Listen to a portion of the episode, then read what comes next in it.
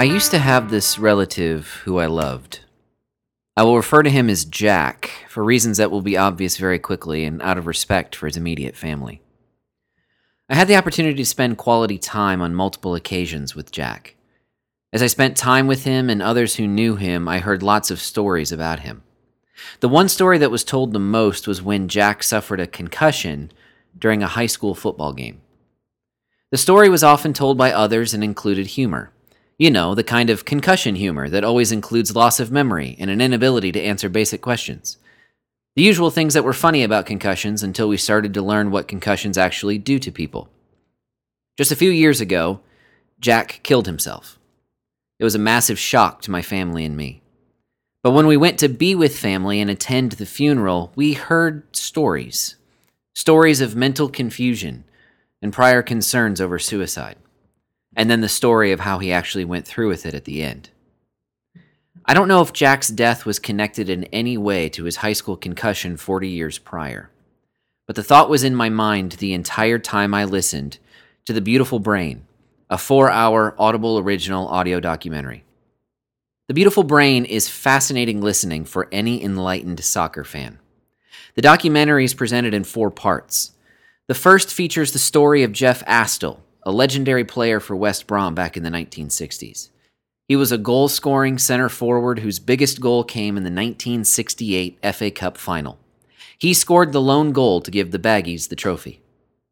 The documentary went through Astle's career highlights, but it focused on his life after his career was over. That's because Jeff Astle's quality of life quickly deteriorated, and in 2002, he died. The coroner ruled that his death was caused by soccer. The second part of the documentary discussed CTE, a disease that is gaining notoriety, especially in sports circles. CTE is the disease of the brain caused by repeated blows to the head. It can only be diagnosed when someone's brain is examined after his or her death, but it has been, and is being, directly linked to the trauma that athletes experience while participating in sports. Trauma that is both concussive, when someone is clearly suffering from concussion symptoms, and subconcussive, when someone is taking blows to the head without obvious and immediate effect. Executives, players, and fans of the NFL are waking up to CTE, thanks in part to the movie Concussion, starring Will Smith, released a couple of years ago.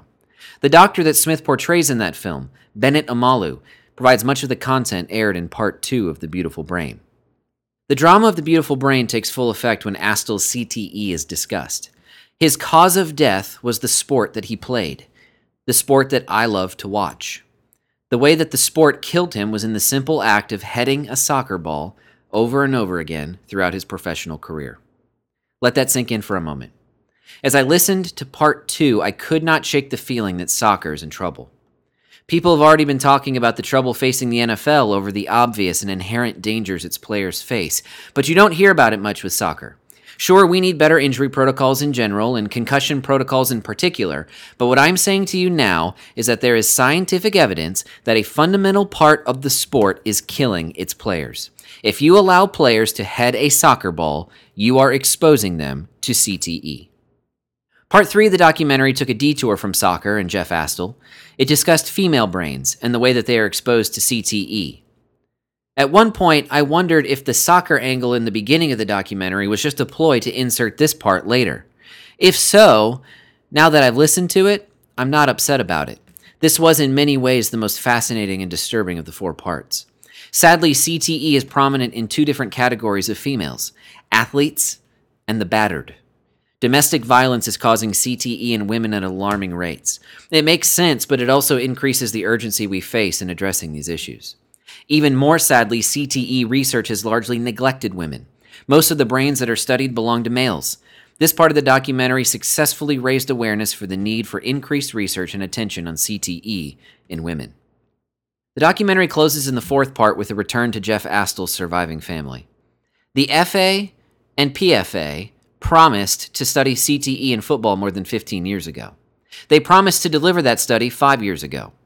The study was never done. Soccer executives, much like NFL executives, are struggling to know how to handle this new problem, and it seems like they are hoping it will just go away.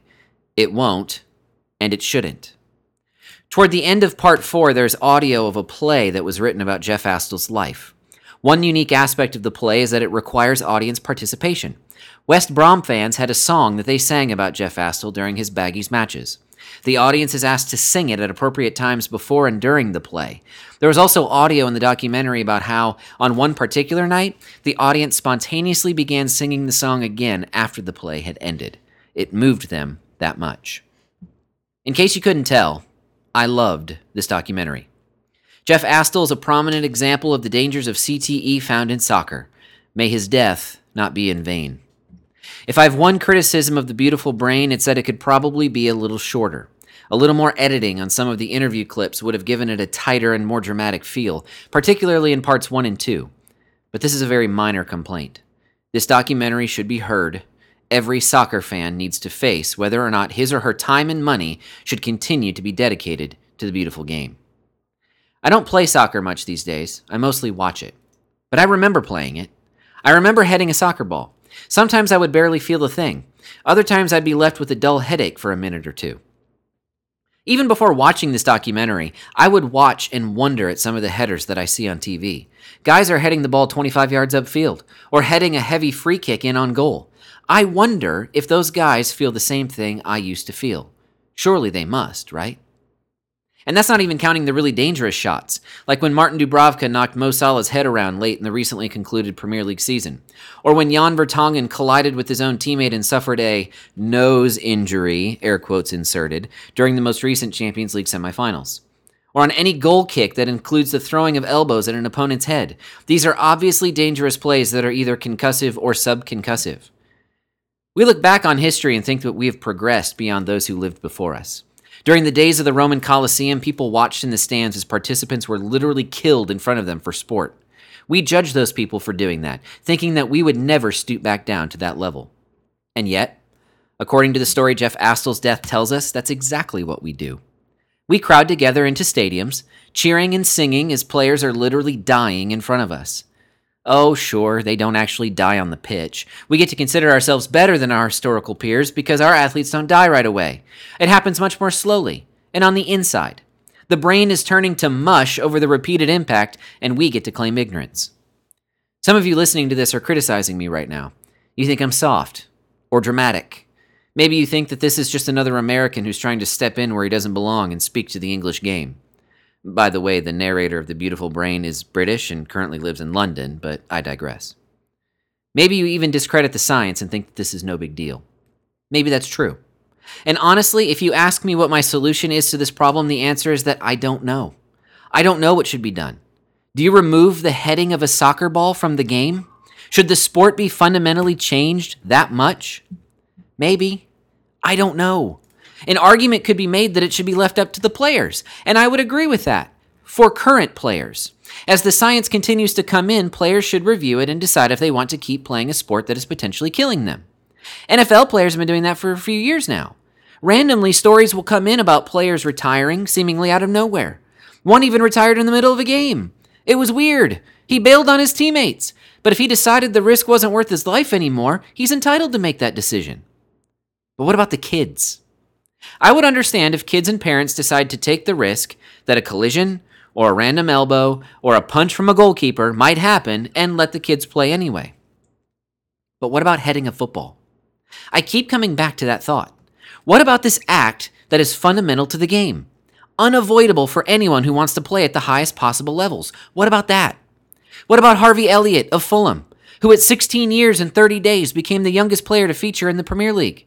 How many headers has he made in his life, whether in practices or games? Or Dwight McNeil of Burnley?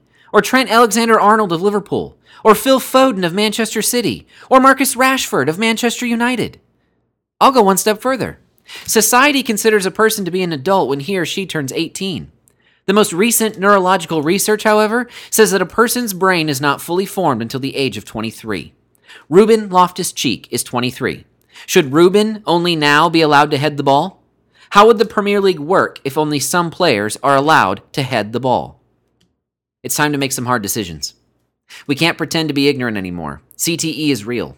The effect that our sports, in this case soccer, is having on our athletes' brains cannot be ignored. I mean, we could. These athletes are just figures on a field or a screen to us. But what if it was your relative? I already told you about Jack. Folks, this problem is too real. If you watched Jan Vertonghen retching and staggering on the touchline during the Champions League semifinals, you saw the very real nature of a concussion. I believe that we glimpsed Vertonghen's future in those moments. Hopefully, I'm wrong. The science says I'm probably not. The Premier League, in comparison with most other European leagues, is particularly physical. That can be a good thing. There's a form of physical play that is safe and exciting. But we have to get away from crunching tackles. We have to get away from players using elbows when jumping up in the air. We have to eliminate this idea that goalkeepers can go toward a ball and use whatever physicality they want, which can sometimes include punches to a player's head. It's stupid. And I'll keep saying it's stupid until change is made. That's my solution for now. Yes, I still love the Premier League and playing Fantasy Premier League, so I'm going to keep sitting in the stands with the rest of the cheering crowds. But I have a podcast that gives me a voice. And with that voice, I will keep firing away at the executives who refuse to change the rules to protect players' heads. I will continue to speak up about the need for injury protocols, concussion protocols, and rule changes to remove dangerous play. I will be open minded if the subject of removing headers from football is discussed in the interest of player safety. I will support and not ridicule those who decide to do what might seem radical now so that we can save the lives of our players later. The Beautiful Brain is a beautiful documentary. I'm glad I listened to it because it has given me the courage to continue fighting for this beautiful cause.